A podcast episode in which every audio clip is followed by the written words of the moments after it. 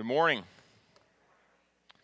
Well, we're glad to be back. Um, somebody probably didn't know we were gone, but that's okay. Um, for the two people that didn't know we were gone, uh, we're we are glad to be back. We were gone for two weeks, and had the privilege to see, we went to Lexington, Kentucky from here to see my parents and my daughter who's at University of Kentucky. From there to Lynchburg, Virginia to see my daughter who's finishing her master's and running track at Liberty University. From there to Orlando to see my son who's married and finishing his undergrad at Reformation Bible College. From there down to visit some friends in Bonita Springs, back to Jacksonville, Florida to see our daughter run in her conference meet and uh, then to Tallahassee that night, and then last Sunday drove 13 and a half hours to come back home somewhere between 3,600 and 4,000 miles. We just got new tires put on the van right before we left. Um, we took it in for a tire rotation this week. so that I think that was probably like a record for big O tires. Like, man, you just, you just put new tires on this thing. You've already wore them out. So we're glad to be back. But we didn't travel near as far at, um, as Brian and Regina did, who went to Ireland for a few weeks. So if you may, may we missed him up here too, and they they traveled a lot farther, not in a car as much, but obviously in a plane and their time there. So we're glad that they're back as well, and we're glad you're here this morning as we continue our studies. Uh, and of course, Jay's traveling around the world. Um, I never can keep up with him. He, he, I have to go look at my text to keep up with him. He'll text me, I'm going to be here, here, and here. And I'm, I'm still trying to find all those places on the map. So, places I have not been yet. But uh, we are continuing our series in this uh, uh, through First and Second Timothy. Now we're in Second Timothy, entitled "Be Strong in Grace," and this is part fifty-one. If you if you're counting, just in case you're counting, it's part fifty-one. Motivations for suffering for the gospel is the title this morning. Motivations for suffering for the gospel, and I, I pray that if you have a copy of God's Word with you, whether it's physical or in digital, that you would take that out now, turn it to 2 Timothy chapter 2 as we continue looking at that. It's, uh, it's just, I know I'm going to have, one day I'm going to do this. I'm just going to warn you. One day I'm going to do this, we're going to have no PowerPoint. And here's why. Because I love to see people handling their own copy of God's Word. And, and know, begin to know where to find. I know some of you are new with eh, new and, and, and using your Bibles, and, and, you, and it's the only way you can learn is to take them out and begin to handle them. And, and I, I want us to wear out Bibles. You've probably heard this before. A Bible that's worn out probably belongs to someone who's not. You know, and there's some truth to that. That we need to wear out God's word, be in it, and just understand it and seek to know His heart through His word and have our own copy. And if you don't have a, a copy of God's word, let us know. We'll get you one. We, we, we, are blessed to have many copies of God's Word. So I just encourage you, if you got it, you can look around the screen, screen too. Man, I love to have, here's what I love to see. see. I love to say, hey, look at, look at verse 8, and I see this, the top of people's heads. Now, some of you had more up there than others, but I love to see the top of people's heads because I know they're looking. I'm not the authority. Jay's not the authority. Chad or Jason or Dan or our elders up here ever teaching, they're not the authority. God's word is the authority. So I want us to be looking in God's word together. I just love that. I love, to, I love to hear this. You don't hear this much anymore. You hear you can't even hear this when you do that one. But I love to hear that. I love to hear the pages turn too. I, I love that. So just, just humor me a little bit, okay, uh, with that. But it turned there if you're not there already. But before we begin to look at those um, verses, uh, verses 8 through 10 of chapter 2 today, we're going to exam- we're going to kind of take a little time to set things in context and review from the last couple of weeks. Jay was in 2 Timothy 2, 1 through 7, and, and I just got to tell you, I'm a little jealous. He got to teach that those verses, uh, verses 1 through 7. Really, they're, they're, th- those verses there are some of the most impactful verses in my life. They, they've shaped my life, those verses have. And so I was a little bit jealous. We trust the sovereignty of God. These things change. Sometimes Jay's got to be out when I, he didn't know he was going to be out. I have to be out or whatever. And then we, we schedule it. And I think I was originally scheduled to have those verses. I was so fired up, and then it didn't come out that way. All right.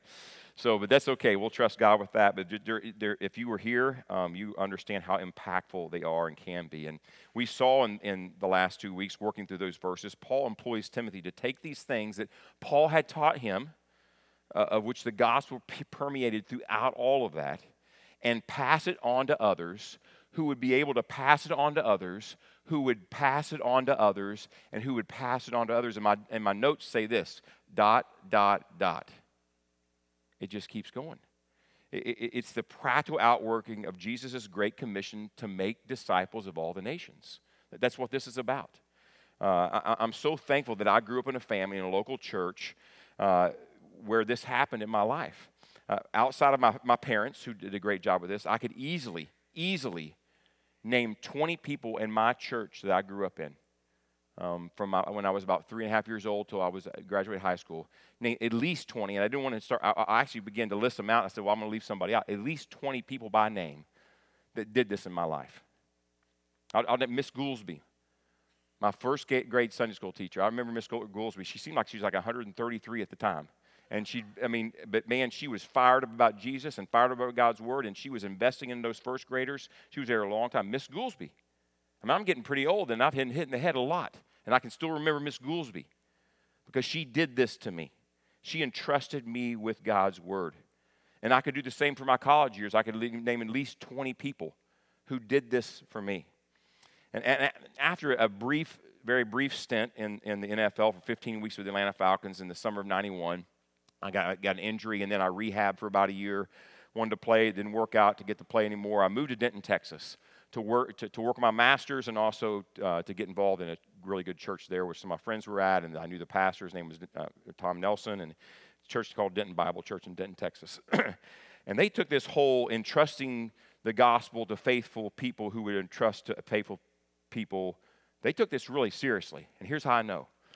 In my first week there, I moved to Denton, Texas. I only knew a couple people, and we were, you know, seeing people in the evening, and they were introducing me to people. The, first five days, maybe, or for the first week I was there, at least five people asked me this question Who you meeting with? Who you meeting with? I'm like, Who you meeting with? Man, who you meeting with? I haven't met a girl yet, so I haven't met, meeting with her. I mean, I, what, and I got on what they're talking about. And I, I just made determined the next time somebody asked me, Who you meeting with? I was going to have an answer. And I went to finding people to meet with. I began meeting with a guy named Jack Man- Manis, who's one of the elders of the church. Every Wednesday morning at 5:30 in the morning, he said, "Show up, and I'll, I'll meet with you." So I met with Jack, and then I began to meet one-on-one with five different college guys. So when I was working my master's, and I was a little bit older master student, but because of my time still playing this crazy little game I played, but um, I began to invest in five college guys. Met with them one on one every single week, and then we meet once um, the evening together, all together.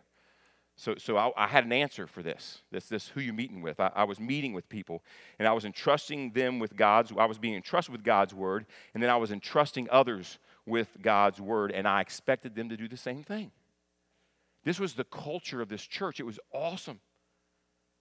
And uh, so that leads me to the question: Who you meeting with? Who are you meeting with? Who, who is investing God's word into you? And who are you investing God's word in? Because that's the pattern here. This, this is the pattern of the whole New Testament. It was Jesus' plan. There's a great book called The Master Plan of Evangelism. You ought to read it. It's an oldie but a goodie. And it just lays out this is exactly what happens. You give it to this person, they give it to the next person. We saw that through these first seven verses. And it, remember, it's about making disciples, not just sharing the gospel. That's the beginning of making disciples. And, and this happens life on life. It doesn't just, it, it's not just about passing on information. Let me be very clear about this. It's not just about passing on information, it's about transformation.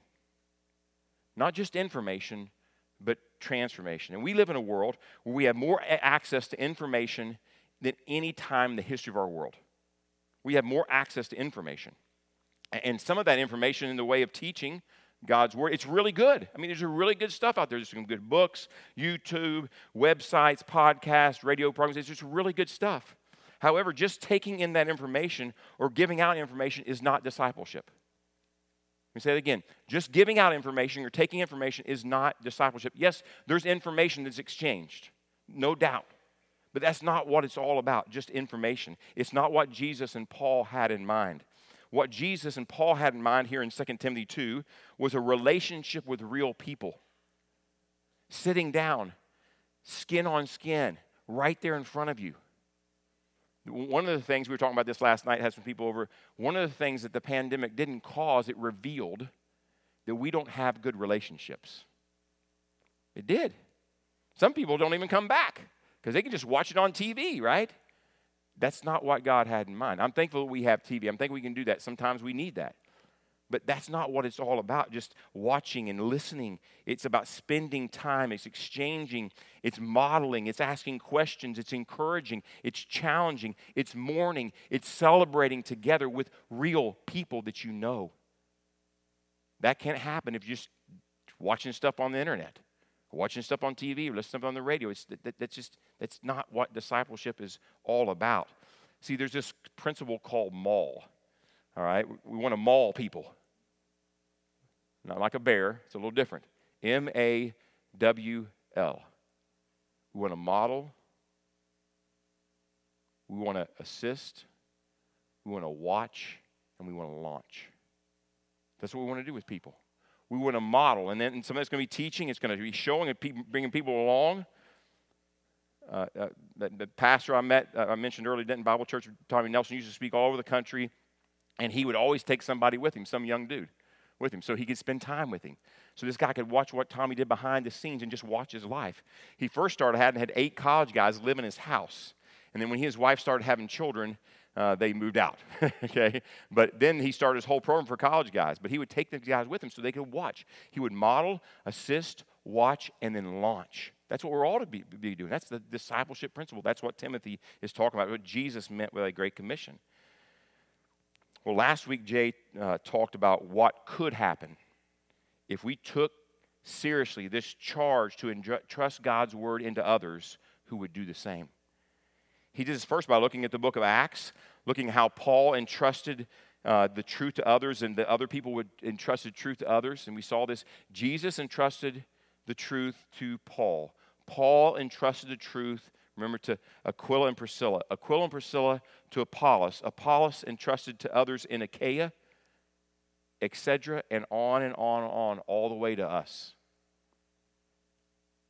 Jay also pointed out that, that in 18 years after Paul entrusted the truth to Aquila and, and, and Priscilla, they were still faithfully doing the same thing at the end of Paul's life. And in fact, Paul said they had risked their lives for Paul. And when we take this seriously, it can, be, it can mean there's going to be difficult times ahead.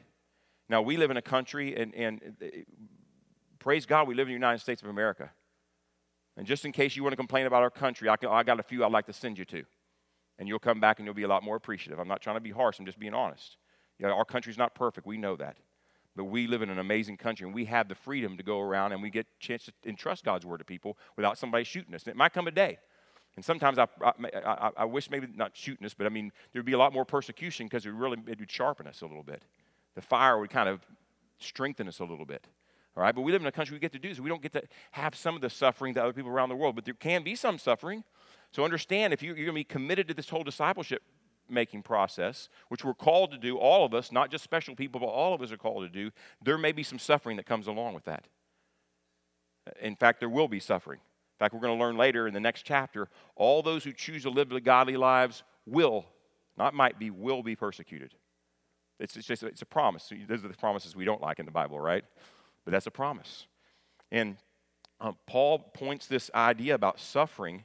Uh, Paul suffered, Aquila and Priscilla suffered. We saw Jay pointed out that Timothy was in jail. He went to jail. See, the end of the book of Hebrews for the gospel. He was willing to suffer. And, and, and he points this out all through Second Timothy. Jay then took us to verses 3 through 7 of 2 Timothy 2 and, and pointed out that although Paul was suffering, listen, his focus was not on the suffering. I love that. His focus wasn't on the suffering. You know, I pointed that out earlier. He brought it up to point out the rewards that came through the suffering eternal and temporal rewards. But Paul then highlights three incentives or motivations for Timothy to dive in and take the risk of making disciples who will make disciples. It'll be a risk. There's also pain and suffering comes this way. When you invest your life into someone, and then later on you just found out they punted. They walked away. And that's happened to me. And it breaks my heart. But you know what? I'm going to keep going. I'm going to keep investing into other people who invest in other people and trust God with the results. It can be suffering that way as well. But, but, so, but Paul wants to encourage Timothy and say, hey, look at the, the rewards that come. And he uses these illustrations a soldier, an athlete, and a farmer. And I'll just throw this up here again to you real, for us real quick.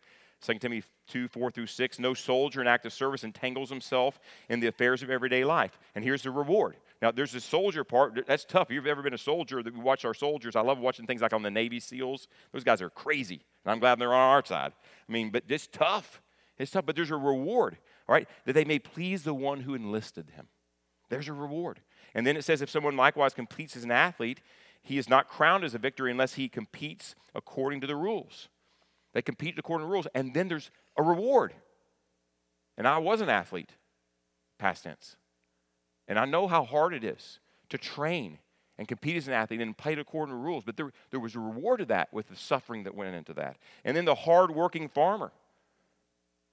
Uh, our, our, our culture is not as much farming as it used to be. Almost everybody was a farmer. We were talking about this last night as well. But, but if you've ever worked on a farm, it's hard work. But there's reward to be the first to receive his share of crops. So Paul makes the focus here for Timothy to be motivated. Hey, yes, there's suffering, but look at the reward. May this motivate you, Timothy. Hang in there. Keep investing. Keep taking the risk, in a sense, to invest your life into others. And then Jay illustrated these three real life, these three truths with real life stories from his own life. One of which is his time living among the Bukalo tribe in the Philippines, and it, it was something like this: Sisters eat rats and cockroaches. No, I'm kidding. But if you were here last week, he was talking about these words that sounded the same, and if you could mess them up, you might say something stupid like that, right? But just the, the, the, the, the painful time and the suffering and the, the sleepless nights of trying to learn this language so he could pass on the truth of God's word to those in the Bukalo tribe. There was hard work, but there was reward. That was his point. He also shared some other ones to illustrate these same things about, you know, pleasing his the one enlisted him and and seeing the fruit of his labors. Well, we'll see from our passage this morning that um, it, it's well worth it. It's well worth the suffering um, to entrust God's word into the lives of others who will do the same. And we're going to basically want to see those are motivations there. We're going to see more motivations um, this morning to hang in there through the suffering for the gospel. Well, with that review, uh, uh, to help us get in the right context here, let's now turn our attention to our passage this morning. I'd ask you to stand with me as we read God's word together. 2 Timothy 2 8 through 10. 2 Timothy 2 8 through 10. Here we go. Remember Jesus Christ, risen from the dead, descendant of David, according to my gospel, for which I suffer hardship, even to the imprisonment as a criminal. But the word of God is not in prison. For this reason, I endure all things for the sake of those who are chosen, so they also may obtain the salvation which is in Christ Jesus, and with it eternal glory. Father, we ask you to take now your word and plant it deep within us. We want to listen and we want to be changed by it. In Jesus' name, amen. You may be seated. Well, before we dive into these three verses, let me ask you a question. What motivates you? What may motivate you to do something hard, to fight through pain, to keep going through suffering? What is it that motivates you to do that? Right, what keeps you going in that? Well, when I was playing college football, I, I remember my freshman year of college football, um, we, we had something called winter workouts. And I remember, like, after the first week of winter workouts, I, I couldn't sit down to go to the bathroom. There was so much lactic acid, so much pain some of you ever not worked out a long time, you start working out, but like multiply this by about 100, all right? And you just were, everything hurt. You could hardly walk. You're just trying to get to class, and, and just, it was really, really hard. And you just kind of pushed through that. And then, then that next season, I noticed I was like faster and stronger and more explosive. And playing was a lot more fun because I was having a lot more success. So the next time winter workouts came along, I, I knew I was going to be hurting. But man, I, I was motivated to push through it because I knew what was going to happen the next fall. I was motivated because I was going to enjoy playing this game I enjoyed to play. I was going to do better at it and have more fun. That was what motivated me. Well, in, in 2007, my dad and I rode our bikes 500 miles across the great state of Kentucky, my old Kentucky home. All right. We, we, we dipped our back tires in the Mississippi River in Hickman, Kentucky. Eh, Hickman, Kentucky. Okay, you can go ahead and laugh at Hickman. All right, yeah. There's lots of Hickmans there. All right, me too. All right, so we dipped our back in, and, and we rode across the state of Kentucky. And at the end of that, we were gonna we gonna dip our front tires into the Ohio River in Ashland, Kentucky, where my, my, my family grew up. All right. And so 500 miles. The first day, we went 120 miles. 100, I, the farthest I had ridden on a bike before that was 80 miles. Okay, I, I, was built for like short bursts. That's all I'd ever trained for my whole life. And I'd been training for this, but man, 100, 120 miles the first day, some pretty good hills. And we get to the hotel. My mom had gone before us. We met at this hotel, and we go in there. I take a shower. I lay down on the bed, and my dad didn't take a shower. He comes out, okay, son, we got to go eat. I said, I can't move. I can't get up. I'm not, I'm done. I mean, I have nothing in the furnace to burn. There's nothing there. I never felt like this before. Never playing football had felt like this. I've been tired, but I had nothing in me at all. I'd burned everything. I, had, I didn't eat enough was a problem. And, and so I couldn't get up. My dad says, Brian, if you don't eat, we can't ride tomorrow. You won't be able to ride tomorrow. And I'll never forget this trip with my dad. We finished it. But what motivated me to get up off that bed? Because I want to do this with my dad. This is a special time for us. Um, he was in his mid 60s at the time, um, riding 500 miles. He's 81. He still rides about 120, 200 miles a week. Um, and but I wanted to do this with my dad. That's what motivated me. From my love for my dad to spend time with my dad. I got off of the bed because I was motivated because I love my dad. That's why I got up. What motivates you when you come to those difficult times like that? When you feel you just can't keep going? You, there's suffering, there's pain involved. What motivates you? Well, how did Paul motivate Timothy to embrace the hard work and suffering that can come from making disciples who will make disciples? Well, we saw some of those in verses 3 through 7. We're going to see more this morning. So, as we examine these verses this morning, we're going to see three more motivations for suffering for the gospel. And I'll just give them to you uh, right here. Remember Jesus Christ. It's first motivation. Number two, rest on the power of God's word. And then realize the purpose. All right? Remember Jesus Christ, rest on the power of God's word, and realize the purpose. Those are the motivations that will keep us going and keep Timothy going through the potential suffering and pain that comes through discipleship. Well, let's look at verse 8 with me, please. Remember Jesus Christ, risen from the dead, descendant of David, according to my gospel. In these words, we see the first of our motivations for suffering for the gospel or making disciples. Remember Jesus Christ. Notice the word remember there. Now, I, I, say this sometimes, and I know some of you shake your head. Did we? That's just, I don't know why he keeps telling us. He must have been really good in English. Actually, I made a C in freshman English. All right, I wasn't really good in English. All right, but this is a present tense verb. It's, a, it's an imperative, it's a command. It's a gentle command, I would say that here. Hey, Paul saying, Timothy, remember, remember Jesus Christ. And it's present, and I would say that it's, it's ongoing. All right, it's an active present, so it's, it's this. It just keeps going like this. Keep remembering. Continue to remember. It's not just remember one time, Timothy. Remember, remember every day, every week, every year, actively remembering something very important. And this is what will keep you going. Remember this, Timothy. This will keep you going in this hard work of making disciples. Well, what is it that Paul tells Timothy to keep remembering? Well, you see the next two words Jesus Christ. Remember Jesus Christ. There's a lot of things he could remember about Jesus Christ. Go read the Gospels, lots. But, but Paul highlights a couple of things. What is it about Jesus Christ, specifically here for Timothy, to keep remembering, to continue to remember? First of all, risen from the dead. Risen from the dead. And th- this is another grammar, but it's important. It's in the perfect tense. And what that means, you have in, in, in Greek, you have all these different kind of tenses. You have past, it's an aorist tense, it's a past tense, which is something that happened in the past, but it might change. A perfect tense is a past action, completed action with a resulting state of being. It never changes. Okay, now think about this. He says, in the perfect, risen from the dead. Jesus is risen. He will always remain risen. He rose, he's risen today, and what he's saying is we have a living king. He's not dead, and he will always live, Timothy. Remember that. Remember, he's risen from the dead. He's in a state of risenness, if it's, if that's a word. That shows my English, right? All right. He, he's in this, this state of always living. The mention of the resurrection also impli- implies the truth of the crucifixion, what he did for us, and what the resurrection proved that his crucifixion, his sacrifice on our behalf, it paid the, penalty for our sin, and it also defeated sin and death.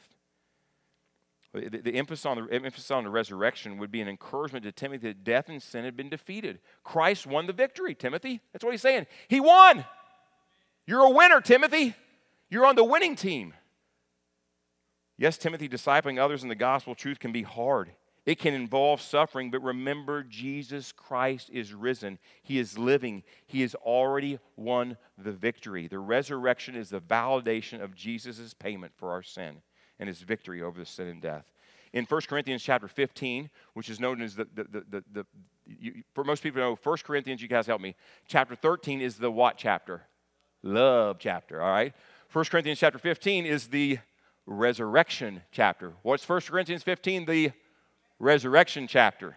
It's the resurrection chapter. It, it's Paul showing uh, the, the connection of the resurrection with the gospel message by pointing out that if there's no resurrection, listen he says, if there's no resurrection, our preaching is in vain. Now, I know some of you think that's the truth already, all right, that we, preaching is not in vain because he did rise. If, if, if the resurrection of Jesus didn't happen, our faith is in vain, our faith is worthless, and we're still in our sins. That's how important the resurrection is. There's a whole chapter, there, there's 58 verses dedicated to it in chapter 15 of 1 Corinthians.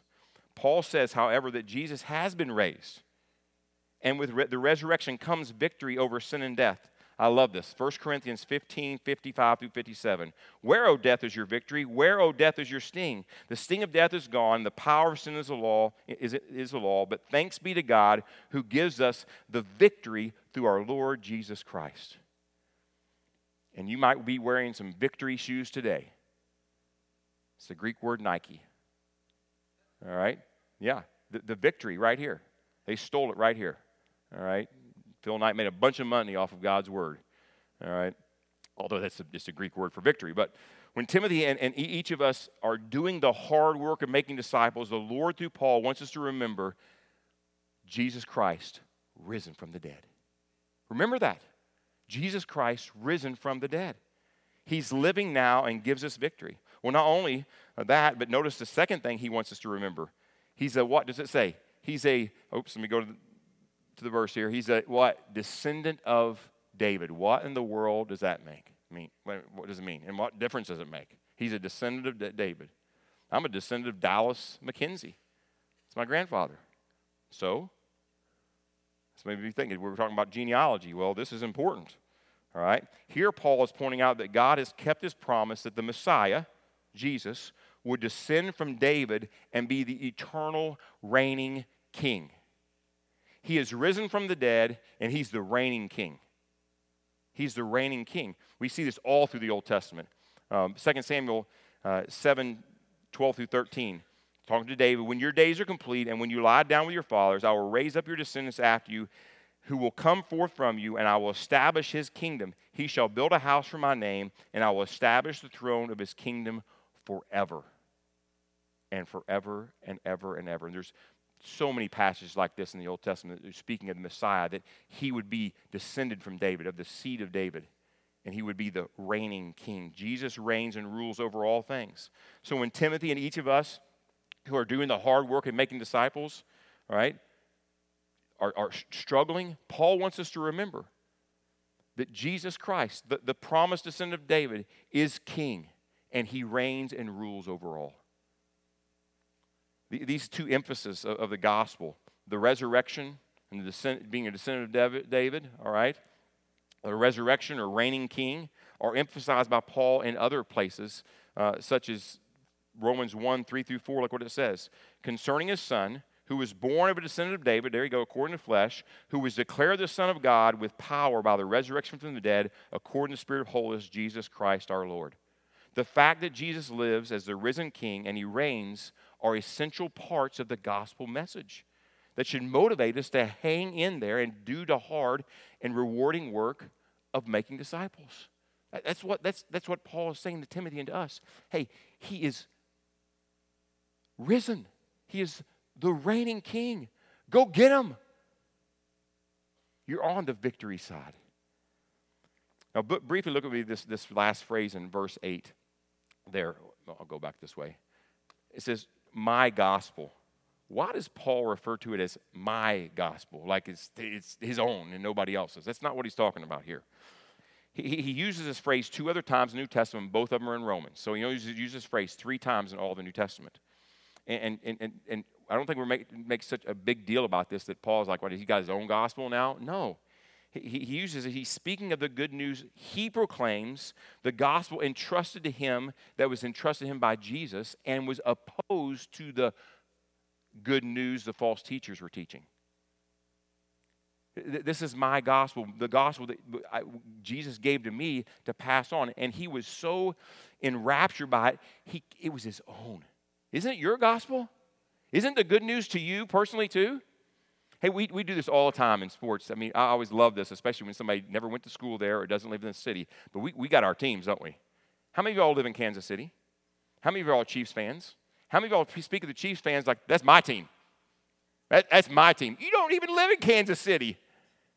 You never played for them. You probably never met anybody. Per, you may probably never met anybody personally on the team, but it's, it's my team. I mean, I'm a Steelers fan. I've never been. They tore down Three River Stadium, and now they got a new Heinz Field. But I'm a Steelers fan. I never lived close to there, and I just picked them because in the 70s they beat everybody, so that became my team. That's my team. And that's really what Paul's doing. It's my gospel. He's taking it personally. It's my gospel, and it is opposed to the false gospels of the Kansas City. I mean, of, of, of, of the, of, of, I'm kidding. Of the false prophets. I just lost you there. I'm kidding. But I mean, that what he's saying is th- this is this is. Forget what I just said. All right. Not all before that, but he's saying this is personal and it's true. It's true my gospel, the good news. See, the word good news was not coined by Christians. It was a word used, it's a Greek word used, good news. There's all kinds of good news telling. But listen, in the gospel, and Paul uses the word gospel more than anybody in the New Testament, it became the gospel. Because there was only one really good news the gospel. And people understood what it was the gospel. Well, as we consider the truth taught in verse 8 before we move on to verse 9. The Lord wants to motivate us in view of the potential suffering that comes from making disciples. Listen, to remember Jesus Christ. Remember Jesus Christ. Everybody say that. Remember Jesus Christ. Remember that He is risen. Remember that He reigns. And Paul wants to encourage Timothy that truth in us today and motivate us in the potential suffering that come from making disciples to hang in there. Keep going.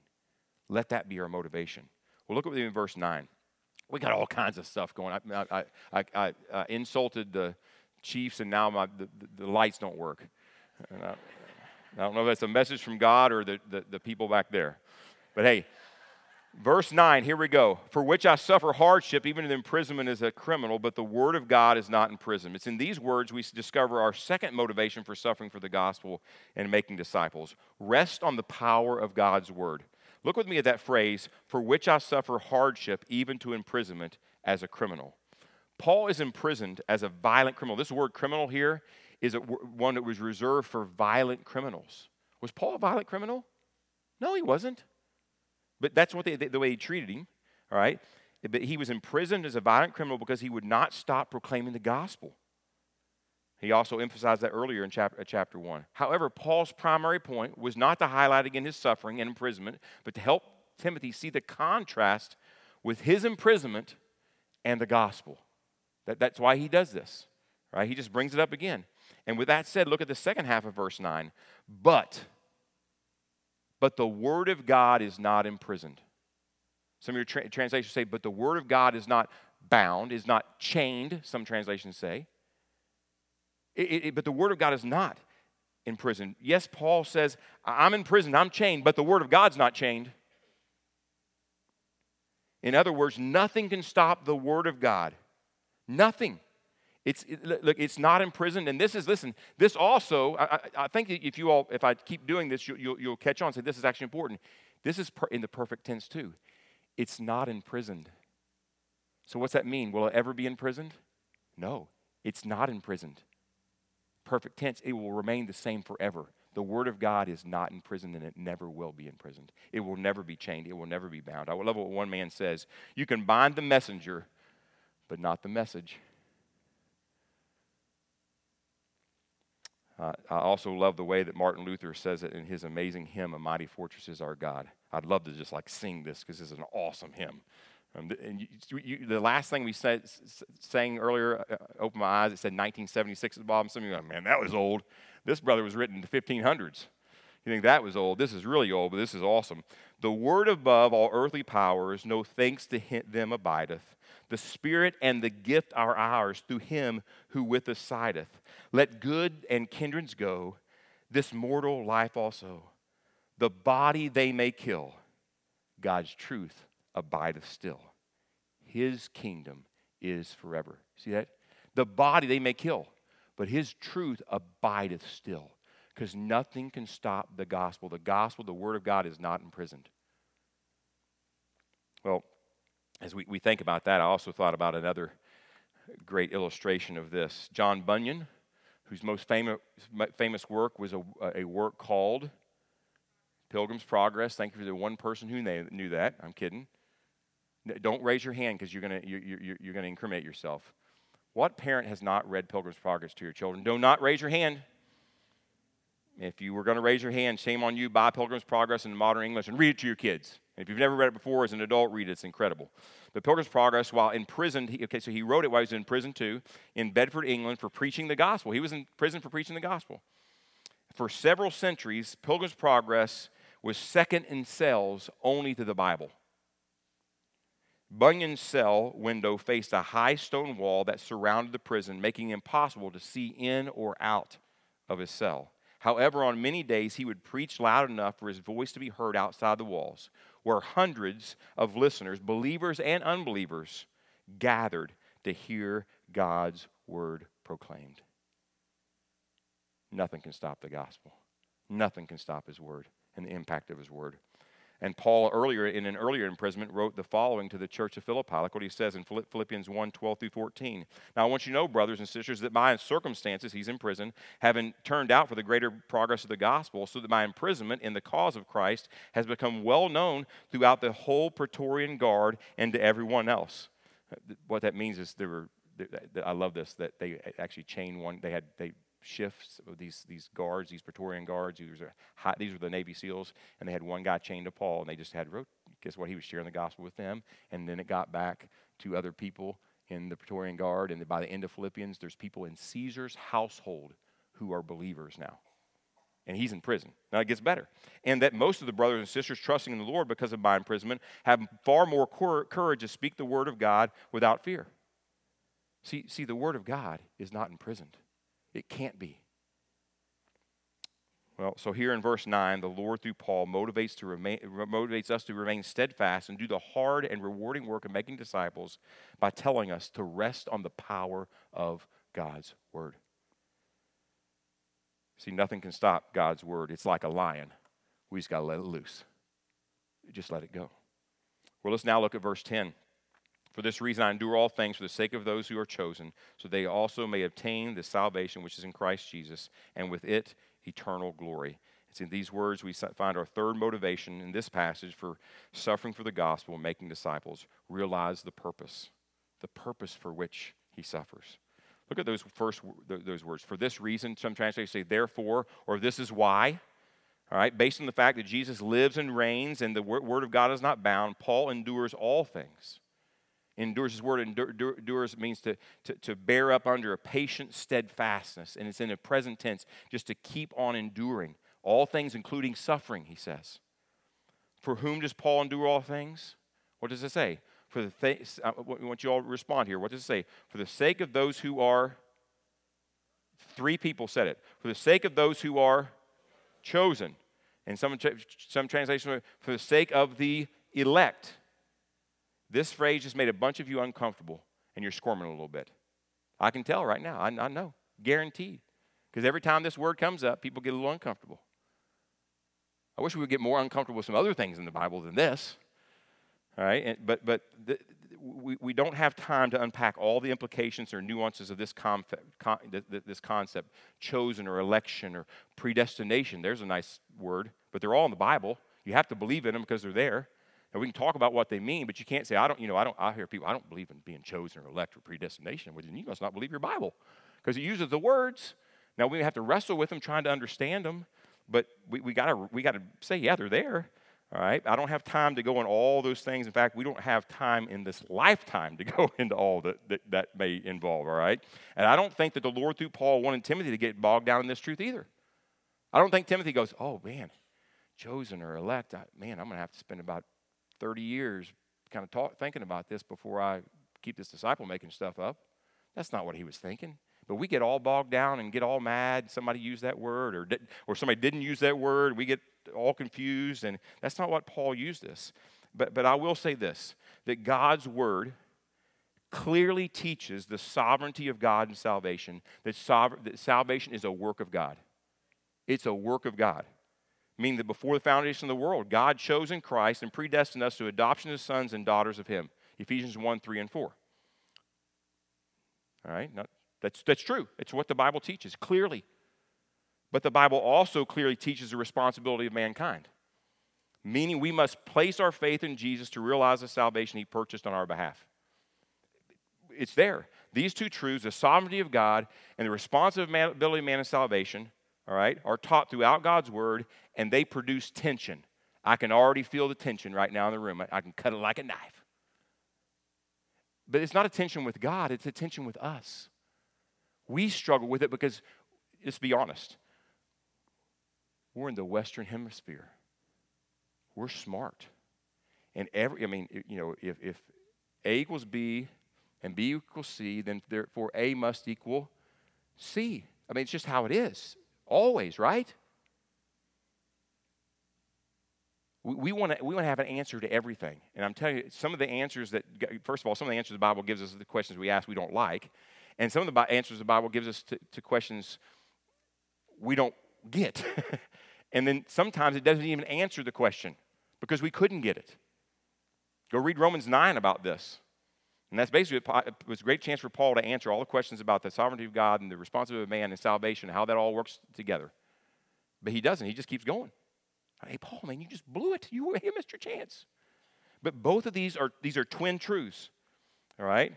And many, when confronted about the truth of God's sovereignty of salvation, wrongly say things like, well, if that's true, then we don't have to tell anybody the good news. And that's not what the Bible teaches, though. Just because our logic can't wrap our head around something doesn't make it, un, doesn't make it untrue. Think about this, I, and you'll have to agree with me the Trinity. Can somebody just stand up and explain to me all the nuances of the Trinity right now with nobody having questions after? No. This is talking about who God is the Trinity, Father, Son, and Holy Spirit. Whoa. And the more you study it, the more you go, whoa. And that's what it's meant to get for us to do is go, whoa, he is awesome. And when we see these things like chosen election, we should just mean, God is awesome. I, I can't get all of it, but he is awesome. That's what our response should be, not, well, that doesn't seem fair. Well, that, well, well it, remember, it also says we've got to believe. He, uh, this might help you a little bit. Um, and believe me, you think I'm really going into this. I'm not even touching the surface of this, all right? It's like this. You ever been on, uh, uh going on, going to go a long trip like we did, and you get a, pa- a, a suitcase, and you're, you're getting stuff in, in the suitcase, especially when I was a kid, maybe as an adult you do this, and you're getting stuff in the suitcase, and you and it's so full that you got to kind of lay on top of it. You ever been have to do that? And the old latches get them, and you stand up, and there's a shirt hanging out the side. So you unlatch it like that, and you stuff that shirt in. You lay it on again, you just latch it, oh, and there's a shirt laying on this side now. And you keep doing it, and there's a sock, and it just keeps hanging out. You can't get it all in. You can't contain it all in the suitcase. And that's, I'm just telling, that's what, I, when I think about this, this idea of God's sovereignty and, and, and, um, and our responsibility and how that all works together, there's always a sock sticking out. Does that help? There is. There, there, there is. And so don't be upset if there's sock, sock hanging out and say, God, you're awesome, whatever all this means. All right? Keep studying it so you know his heart more, but don't let it slow you down. Don't and, and, and I heard a guy say this too. I love this. If you're upset with the word election in Scripture, which is all over the place, just give and, and, and, and you like, who are the elect? Who, who are the elect? Well, just give them the election test. Share the gospel. When they respond to the gospel and faith in Jesus Christ, they're elect. Just give them an election test. That, that's how you do it. All right, so let, us move on. And, and I know I'm ruffling some feathers, but We'll smooth them back out here, okay? Why does Paul endure all things for the sake of those who are chosen? Notice the words there. It says, so that. Here's a purpose statement. So that. Notice what the rest of the verse says. They also may obtain the salvation which is in Christ Jesus and with it eternal glory. Paul's motivation here to, to, to share the gospel, to keep making disciples in spite of the suffering, is because he knows that there are people out there who will believe. And he wants to make sure that they'll hear the gospel so they can believe. Because they can't believe unless they have a preacher, Romans says. Here we go. This, this whole responsibility of God, responsibility of man sovereignty of God, whole thing. They got to hear it.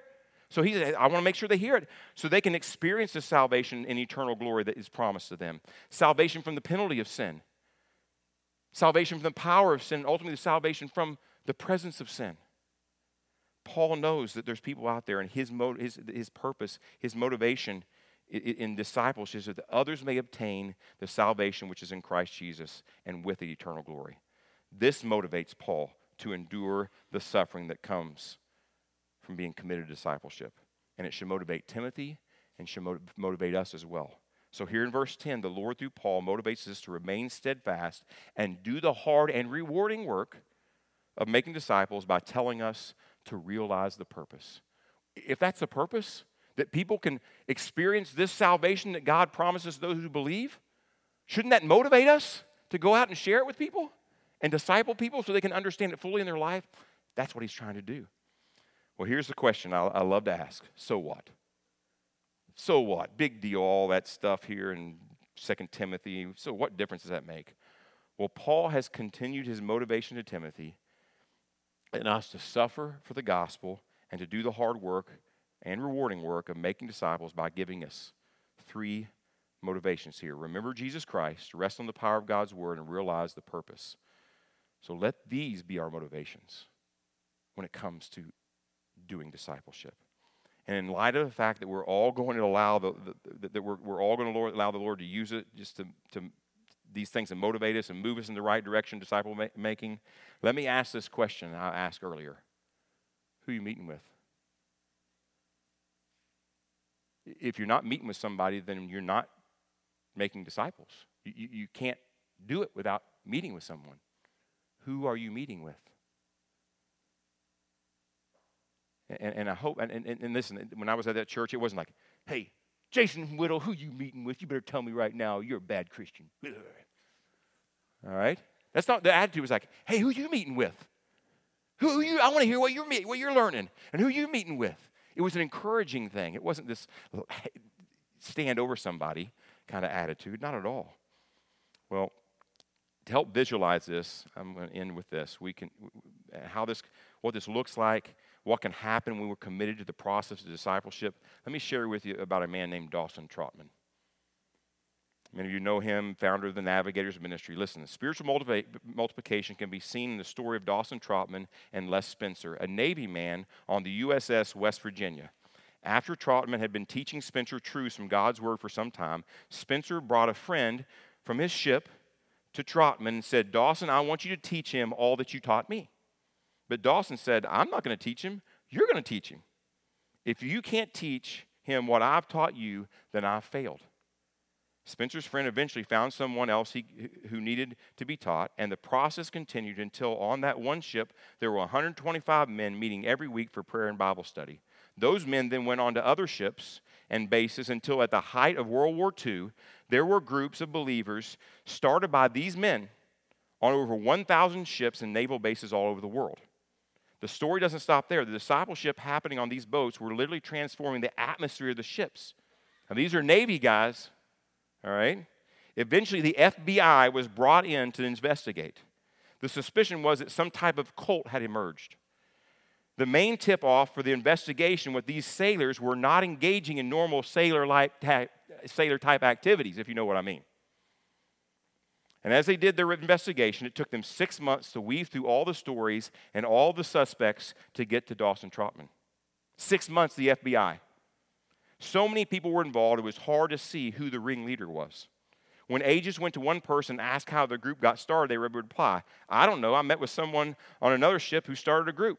So the FBI agents went to that person with this, this, their questions, only to be referred to another person on another ship. And on and on and on and on it went for six months until they finally were able to trace the whole thing back to Dawson Troutman. That's what could happen if we were committed to this idea of disciple making. and allowing these truths, these motivations, to motivate us. Remember Jesus Christ. Remember Jesus Christ. Rely on God's word and realize the purpose. May those be the things that motivate us to take the gospel to the world and disciple people who will take that truth to other people, who will take that truth to other people. And my prayers this morning, if you haven't started that journey, that you would realize that the God of all the universe loves you so much that although you're sinful and you've rejected him and everything about him, and your sin deserves death, it deserves the judgment of God, he loved you so much he sent Jesus to take your punishment for you. And if you would turn and from trusting in yourself to make yourself right with God and trust in the Lord Jesus Christ, you will be made right with God and you will begin this amazing, exciting journey of walking with Jesus and walking with others with Jesus. Would you pray with me? Lord, thank you so much for our time in your word. Thank you for this amazing adventure. We get to join in with you, that you use us to accomplish your purposes, or you use us to, to take the truth and invest it in somebody else who can invest it into somebody else and invest into somebody else. So much so, Lord, that it can only be explained by you. Lord, that's what we want to do. That's what we want our lives to be about, Lord. Empower us to do that for your glory. In Jesus' name, amen. Now, I'm going to have you stand with me and remind you that we have prayer teams on both sides uh, uh down here of, uh, uh, um, in the auditorium over on this side and here. If you want to pray with somebody, ask questions, um, uh, talk about who you're meeting with or finding somebody to meet with, whatever it might be, we have those people down there with you. But this is, one, this is my prayer for each of you this morning. And just, just take this as my prayer for you this morning. And it is my prayer that your love may abound more and more with knowledge and all discernment, so that you may prove what is excellent and so be pure and blameless for the day of Christ, filled with the fruit of righteousness that comes through Jesus Christ to the glory and praise of God. Amen. You're dismissed.